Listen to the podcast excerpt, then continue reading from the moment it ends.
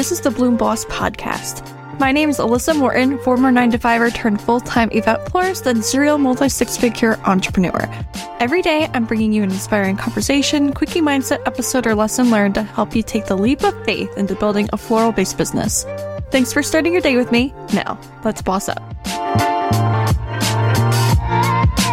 Are you an aspiring or new event floral entrepreneur struggling to find the information, trainings, and community you need to build your own joy-filled flower biz?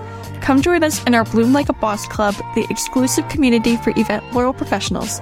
Each week, our members receive a new design and recipe along with monthly group trainings and bonuses for being part of the club. Visit the link in the show notes to learn more.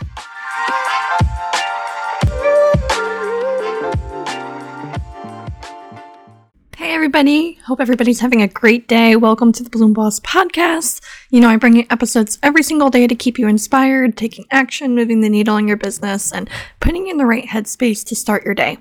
So I've got a little mini mindset episode for you today, and it's centered around the mantra that my business offers flexibility and freedom to create the lifestyle I desire for my family. After my last summit that I hosted in January, I had so many people providing me feedback in my survey. It was amazing, like, to see everybody's response and what they were working toward in their business, what their goals were with their business. And I can't tell you how many of them said that they wanted to create a lifestyle business or a generational lifestyle business that they could pass on to their kids and really help take care of the family and have the time freedom and the flexibility freedom to spend time with their family and, you know, create something that brings them joy and creativity and fulfillment.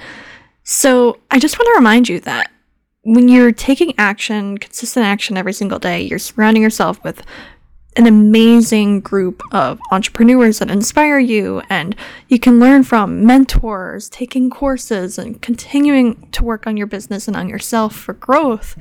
You're going to create that lifestyle that you desire for your family, especially as you do new things and you're learning from every mistake that you make. I know that I've told this story before, but when I was building Garden in the Pines, I swear to God, my first year in business, I tripled my income from my nine to five job while having babies. Like, at the time, I had a six-month-old when I started my business, and I was pregnant with my second one, delivered in November of twenty twenty-one. So you can do it. I know that you can. Put in the effort into your marketing strategy. Revisit it every single week. Stay on top of your numbers and know what your budget looks like so that you're keeping the money that's coming in and allocating it toward its proper position for your profit first. And ultimately, just keep doing it. Like, keep working it, keep learning, keep practicing, putting yourself out there, and you're going to do it. Hope that you enjoyed this mini mindset today, and I'll see you back again tomorrow. I hope today's episode inspired you on your floralpreneur journey. Make sure to check out the show notes for a rundown of today's episode along with the important links and resources we drop for you. If you enjoyed this and want a deeper dive into some of the topics we discuss here on the show, make sure to join us in our Bloom Like a Boss Club, and I'd be grateful to see that you shared this episode with a friend or on social media and left a review on Apple Podcasts. Lastly, if no one's told you today, I want to remind you that you can build a successful business while playing with flowers. Now let's get out there and boss up.